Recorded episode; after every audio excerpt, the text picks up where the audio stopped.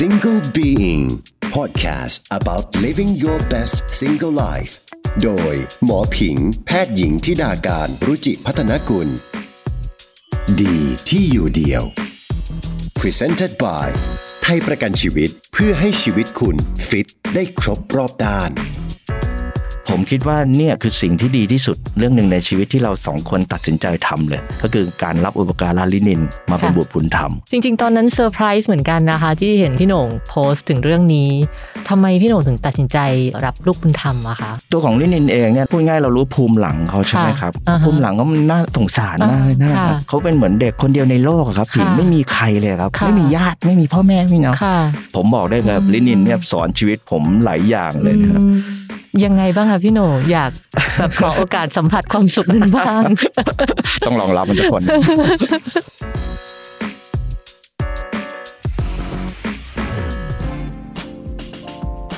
สวัสดีค่ะ ขอต้อนรับเข้าสู่ Single Being Podcast ที่อยากให้คุณฟังแล้วรู้สึกว่าดีที่อยู่เดียวค่ะ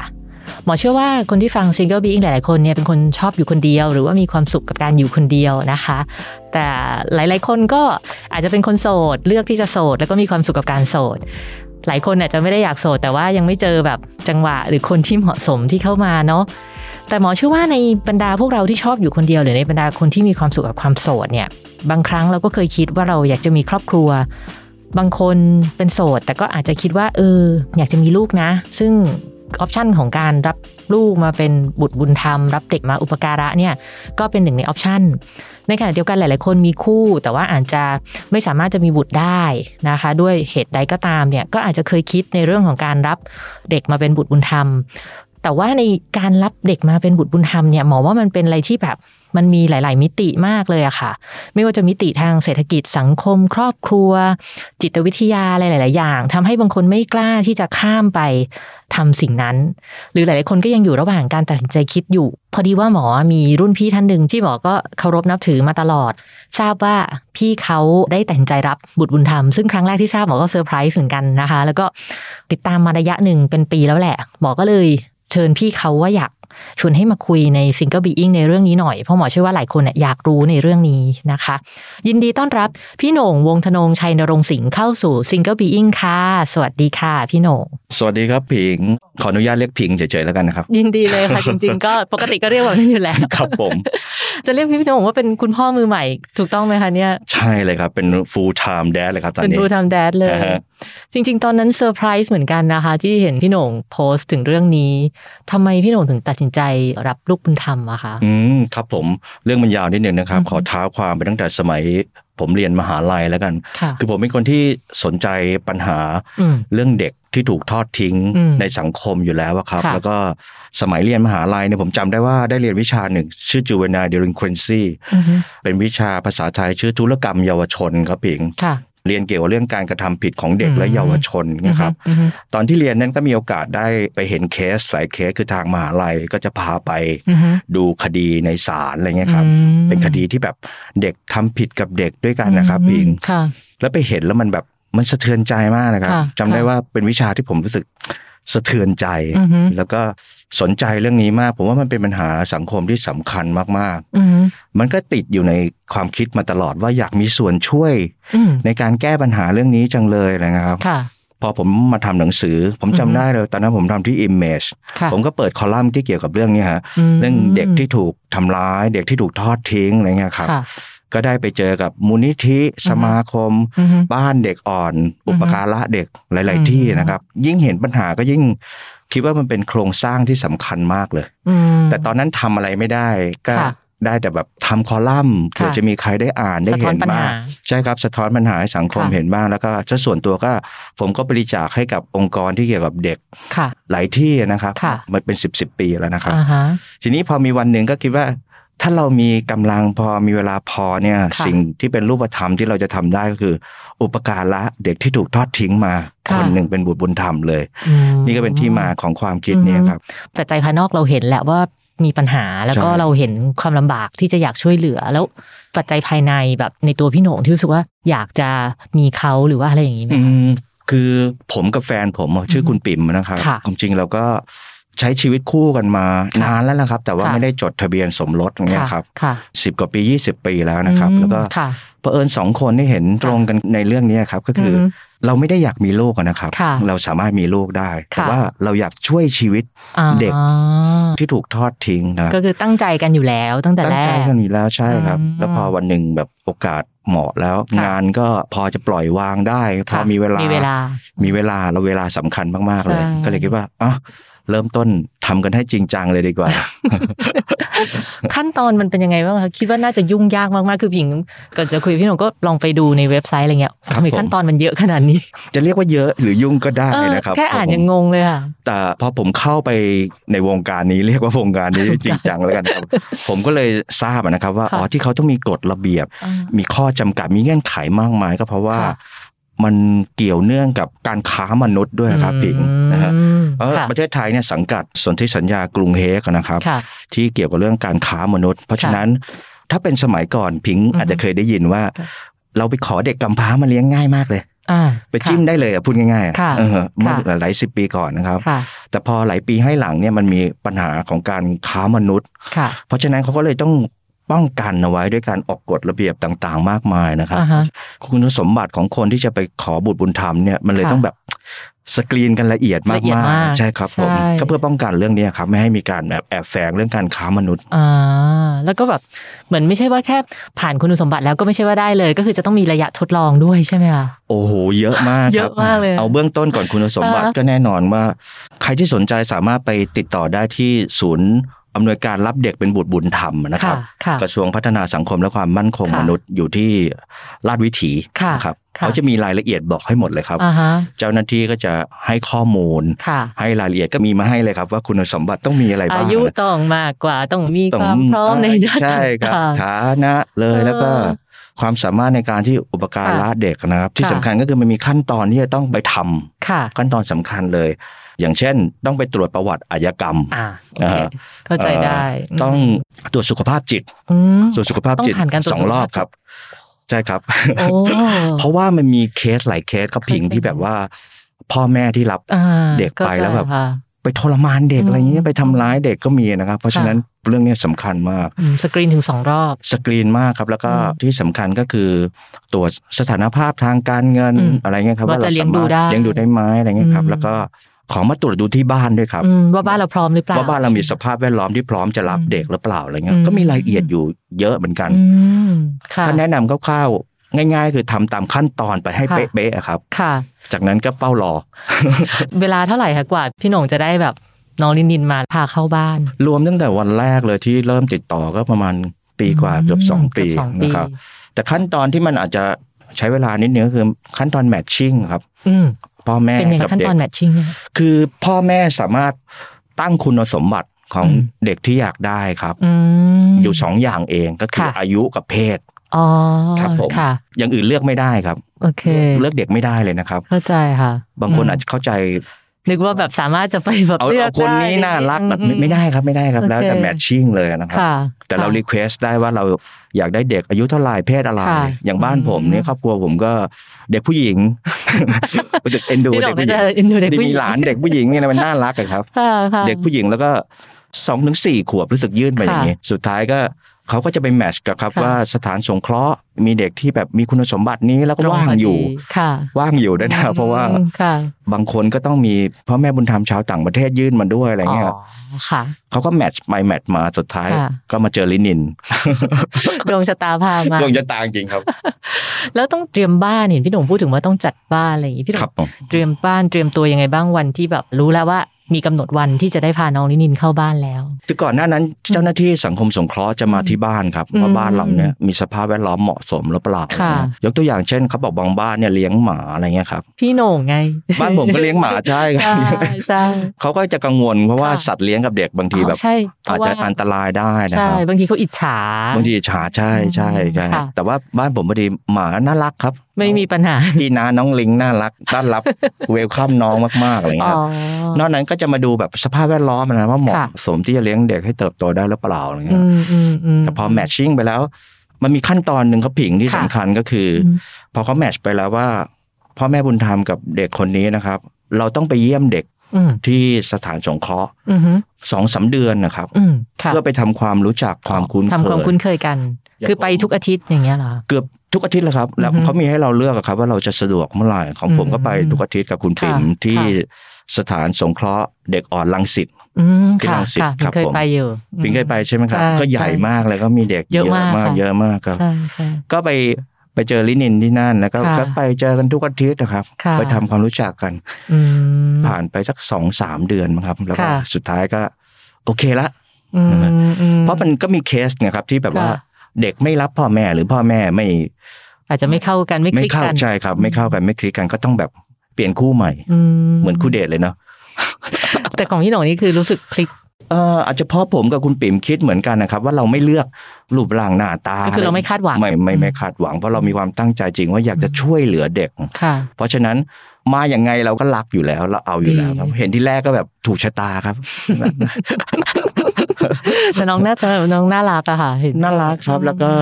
ภูมิหลังเขาจะน่าสงสารด้วยครับพิงอืมคือลินินนี่อาจจะพิเศษกว่าเด็กคนอื่นนะครับค่ะคือเด็กคนอื่นนั่นก็อาจจะมีแบบ มีพ่อหรือมีแม่อืมมีพ่อแม่แล้วพ่อแม่เลี้ยงไม่ไหว เอามาให้สถานสงเคราะห์แต่อ่าฮะลินินนี่เป็นเคสที่แบบ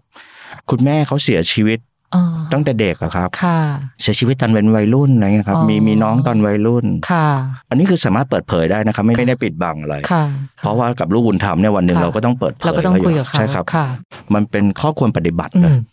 อืมอืมส่วนพ่อเขาก็ตามตัวไม่เจอเงี้ยครับอืมค่ะเพราะฉะนั้นเคสลินินจะพิเศษกว่า คือ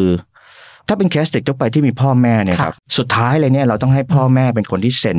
ยินยอมที่จะมอบบุตรค่ะ ให้กับพ่อแม่บุญธรรมค่ะแต่พอลินินไม่มีทั้งพ่อทั้งแม่เนี่ยค่ะอำนาจนี้ก็ไปตกอยู่กับศาลอ๋อเพราะฉะนั้นผมก็ต้องค่ะตั้งทนายมา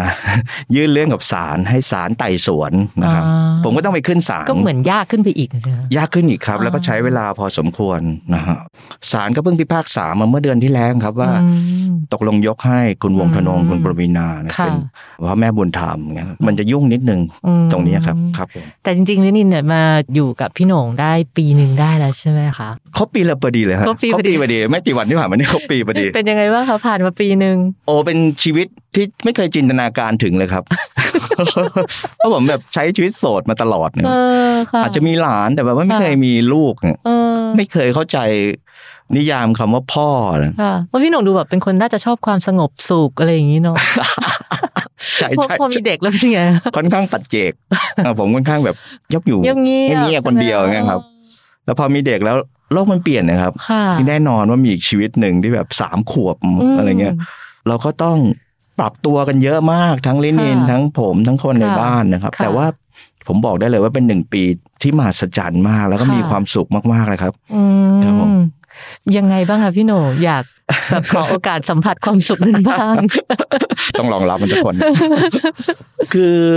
ตัวของลินินเองเนี่ยพูดง่ายเรารู้ภูมิหลังเขาใช่ไหมครับอ่าฮะภูมิหลังก็มันน่า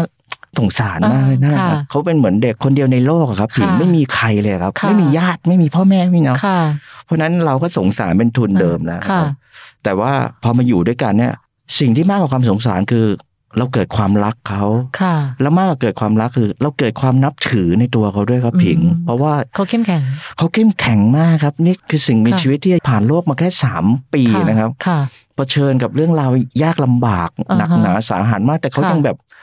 เข้มแข็งอยู่ได้ยังอ่ายัยังอดทนยังค่ะผมบอกได้เลยอืมลินินเนี่ยสอนชีวิตผมหลายอย่างเลยนะครับอืมโดยเฉพาะอย่างยิ่งเรื่องความเข้มแข็งค่ะเรื่อง การรู้จักปรับตัว แล้วก็อืมการมองโลกในแง่บวกอืมในแง่อืมดีอยู่เสมอค่ะครับผมค่ะไม่น่าเชื่อนะครับว่าชีวิตเราเนี่ยจะได้เรียนรู้จากเด็กสามขวบ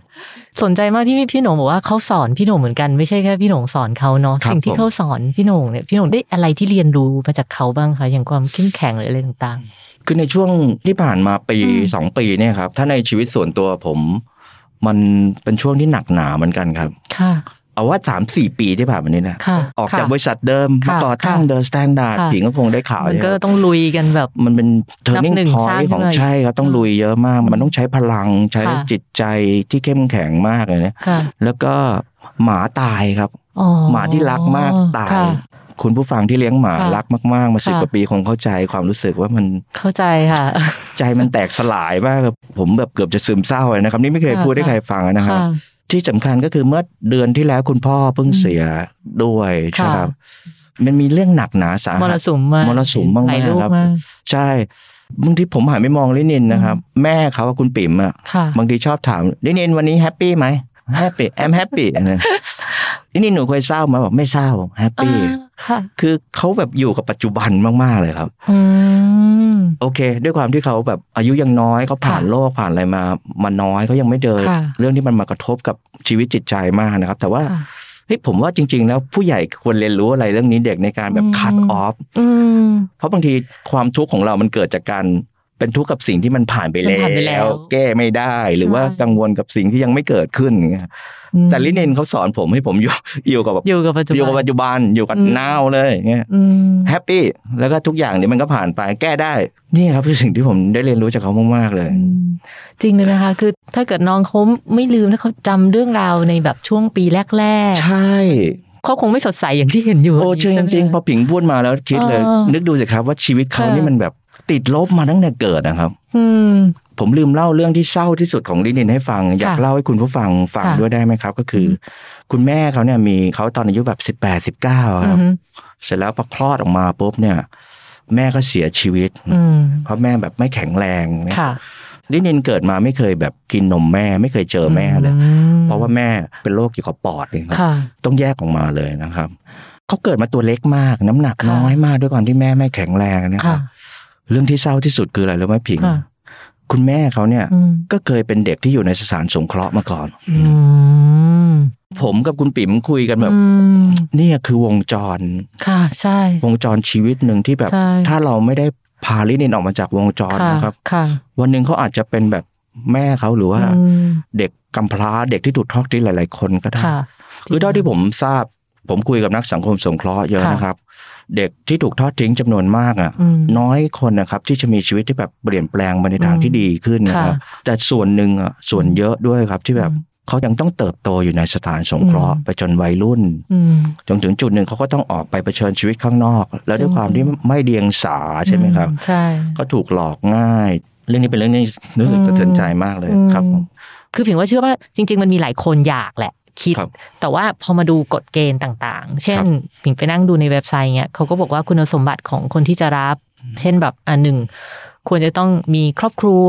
ครับผมันก็เลยแบบอะแล้วถ้าคนโสดนะครัเนาะบจะรับได้ไหมอะไรอย่างงี้อืมพี่หนุ่มมองว่ายังไงคะคือผมเข้าใจนะครับที่เขาจะกำหนดคุณสมบัติอะไรไว้ให้มันรัดกลุ่มนะครับค่ะ อย่างเช่นการต้องมีครอบครัวเป็นสาสามีมีภรภรรรยายาถูกต้องใช่ตามกฎหมาย มันก็ใช่ใช่เพื่อเป็นการการันตีว่าค่ะผู้หญิงผู้ชายคู่นี้ค่ะเขามีพันธสัญญากันทางกฎหมายค่ะจริงๆนะอะไรเงี้ยผมก็เข้าใจ แต่ว่าก็มีอย่างเคสของผมเองเนี่ยค่ะผมกับคุณปิ่มเนี่ยค่ะถึงแม้จะใช้ชีวิตด้วยกันแต่ว่าไม่ได้ค่ะจดทะเบียนกัน เพราะเราค่ะไม่ได้เป็นคนที่แบบเชื่อเรื่องนี้หรือค่ะให้ความสำคัญกับมันนะค่ะแต่พอถึงจุดหนึ่งเราคุยกันเอ๊ะก็ไม่เป็นไรเลย เราก็จดทะเบียนเพื่อค่ะที่จะ ให้คุณสมบัติมันได้รับการพิจารณามากขึ้นนะครับอืมอืมแต่ว่าก็มีบางเคสที่นักสังคมสงเคราะห์เล่าให้ฟังครับผิงค่ะว่าเป็นคุณแม่เลี้ยงเดี่ยวอะไรเงี้ยครับครับผมอ๋อจริงๆเขาก็อนุญาตเหมือนกันอนุญาตครับ ก็คือดูเป็นเคสเคสๆไป เขาจะสัมภาษณ์เยอะอะครับอ๋อบางทีแบบคุณค่ะสมบัติอาจจะแบบขาดบางข้อไปอืมแต่ว่ามีบางข้อที่มันมาทดแทนได้ เขาก็อืมอนุมัติอ๋อเพราะจริงๆแล้วผมเชื่อว่าศูนย์บุตรบุญธรรมในกระทรวงพัฒนาสังคมและความมั่นคงมนุษย์เขาก็อยากให้เด็กอืม ได้ครอบครัวครับ ใช่ใช่ใช่แต่ว่าเขาก็ต้องเข้มงวดนิดนึงเข้าใจอ่าเพื่อที่ให้เด็กจะได้มีครอบครัวที่ดีไว้วางใจได้ค่ะ อีกประเด็นหนึ่งก็คืออย่างถ้าคู่สมรสที่เป็นเพศเดียวกันครับผมใช่ไหมคะก็คืออาจจะไม่ได้จดทะเบียนเพราะเมืองไทยมันจดไม่ได้เนาะแต่อยู่ฮะด้วยกันมานานแล้วอะไรควรต่างๆจะจดได้แล้วครับเมืองไทยเนี่ยในนี้เห็นด้วย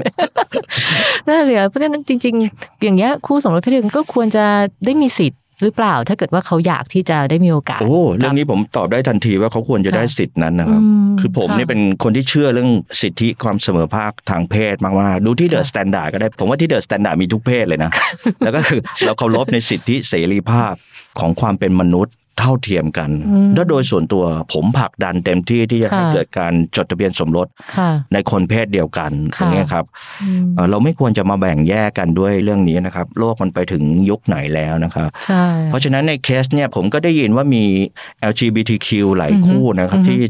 เขาอุปการะนะครับ แต่ผมยังไม่แน่ใจนะครับ ว่าในเมืองไทยมีเคสที่ได้รับการอนุมัติหรือเปล่าอืมแต่ผมเชื่อว่าศูนย์บุตรบุญธรรมและกระทรวงพัฒนาสังคมตอนเนี้ยค่ะเขาก็เปลี่ยนความคิดไปเยอะแหละครับโลกอืมทุกวันนี้ก็ไม่ใช่เรื่องที่จะมาปิดกั้นนะครับคุณพ่อค่ะคุณแม่คนไหนที่เป็น LGBTQ ค่ะนะครับลองดูค่ะได้ครับ หรือว่าปรึกษากับนักสังคมสงเคราะห์ก็ได้ค่ะผมคิดว่าเขายินดีให้คำปรึกษา เห็นด้วยเลยค่ะครับผมสำหรับคุณผู้ฟังหมอว่าคงอยากมีหลาย ๆ ท่านเนาะที่ฟังแล้วก็รู้สึกว่าอยากจะศึกษาเพิ่มเติม หรือครับบางคนอาจจะศึกษามานานแล้ว พอฟังพี่โหน่งวันนี้ก็ตัดสินใจแล้วแหละฮะว่าอยากพี่โหน่งอยากจะฝากบอกอะไรกับคนเหล่านี้บ้างคะผมคิดว่าเราต้องยอมรับความจริงก่อนครับผิงว่าในสังคมเราเนี่ยมันมีปัญหาเกี่ยวกับเรื่องเด็กที่ถูกทอดทิ้งอืมมากจริงๆอะนะครับค่ะไม่ได้ลดน้อยลงเลยในช่วงหลายทศวรรษที่ผ่านมานะครับค่ะ แล้วก็ปัญหาของเด็กที่ถูกทอดทิ้งเนี่ย มันเป็นปัญหาที่แบบกินเวลาต่อเนื่องยาวนานมากอะชีวิตชีวิตหนึ่งมันไม่ได้จบแค่การที่เขาถูกทอดทิ้งอะนะครับอือฮึมันเกี่ยวเนื่องไปถึงปัญหาสังคม ปัญหาอาชญากรรม ปัญหายาเสพติดปัญหาต่างๆเยอะแยะเลยค่ะผมคิดว่าถ้าคุณผู้ฟังคนไหนที่แบบมีกำลังอืมมีความสามารถหรือมีความตั้งใจจริงที่แบบ อยากจะช่วยเหลือสังคมนะครับ เรื่องเนี้ยเป็นเรื่องหนึ่งที่คุณทำได้เลยนะครับ แต่ผมก็ไม่รับประกันหรือว่าจะไปแบบโน้มน้าวว่าดีอะไรเงี้ยนะครับ มันแล้วแต่ประสบการณ์ของแต่ละท่านนะครับอือฮึแต่ถ้าโดยส่วนตัวของครอบครัวเราเองเนี่ยอือฮึ ผมคิดว่าเนี่ยคือสิ่งที่ดีที่สุดเรื่องหนึ่งในชีวิตที่เราสองคนตัดสินใจทำเลย ก็คือการรับอุปการะลินินมาเป็นบุตรบุญธรรมอืมค่ะ ขอบคุณพี่โหน่งมากๆเลยนะคะ คือวันนี้ผิง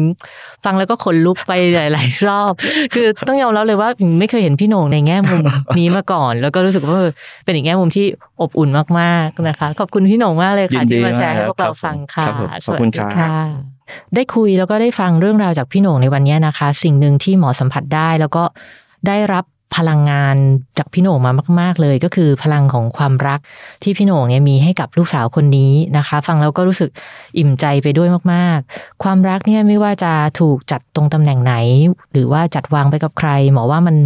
มันทรงอนุภาพค่ะ แล้วก็การที่เราส่งพลังงานความรักที่ดีออกไปเนี่ยพลังงานดีๆ มันก็จะกลับมาให้กับเราเสมอ เพราะว่ารักเป็นทุกคำตอบของชีวิตค่ะ ขอบคุณคุณผู้ฟังทุกท่านที่เข้ามาฟังจนถึงตรงนี้นะคะ ถ้าฟังจบแล้วหมอขอฝากกดหัวใจ subscribe like share follow ในช่องทางที่คุณฟัง podcast ด้วย หรือจะแอดไลน์แอด single being ไว้ก็ได้นะคะ จะได้ไม่พลาดเวลาที่หมออัปเดต EP ใหม่ๆค่ะ หรือฟังแล้วถ้าอยากแชร์หรือคอมเมนต์หรือพูดคุยกับหมอก็ติดต่อกันผ่านทาง Twitter ทิดาการ T H I D A K A R N นะคะ แล้วพบกันใหม่ใน EP หน้าค่ะ รักษาสุขภาพนะคะ สวัสดีค่ะ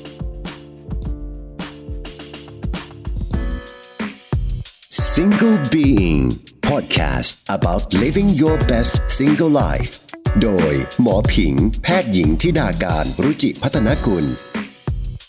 ดีที่อยู่เดียว Presented by ให้รักเป็นทุกคำตอบของชีวิต ไทยประกันชีวิต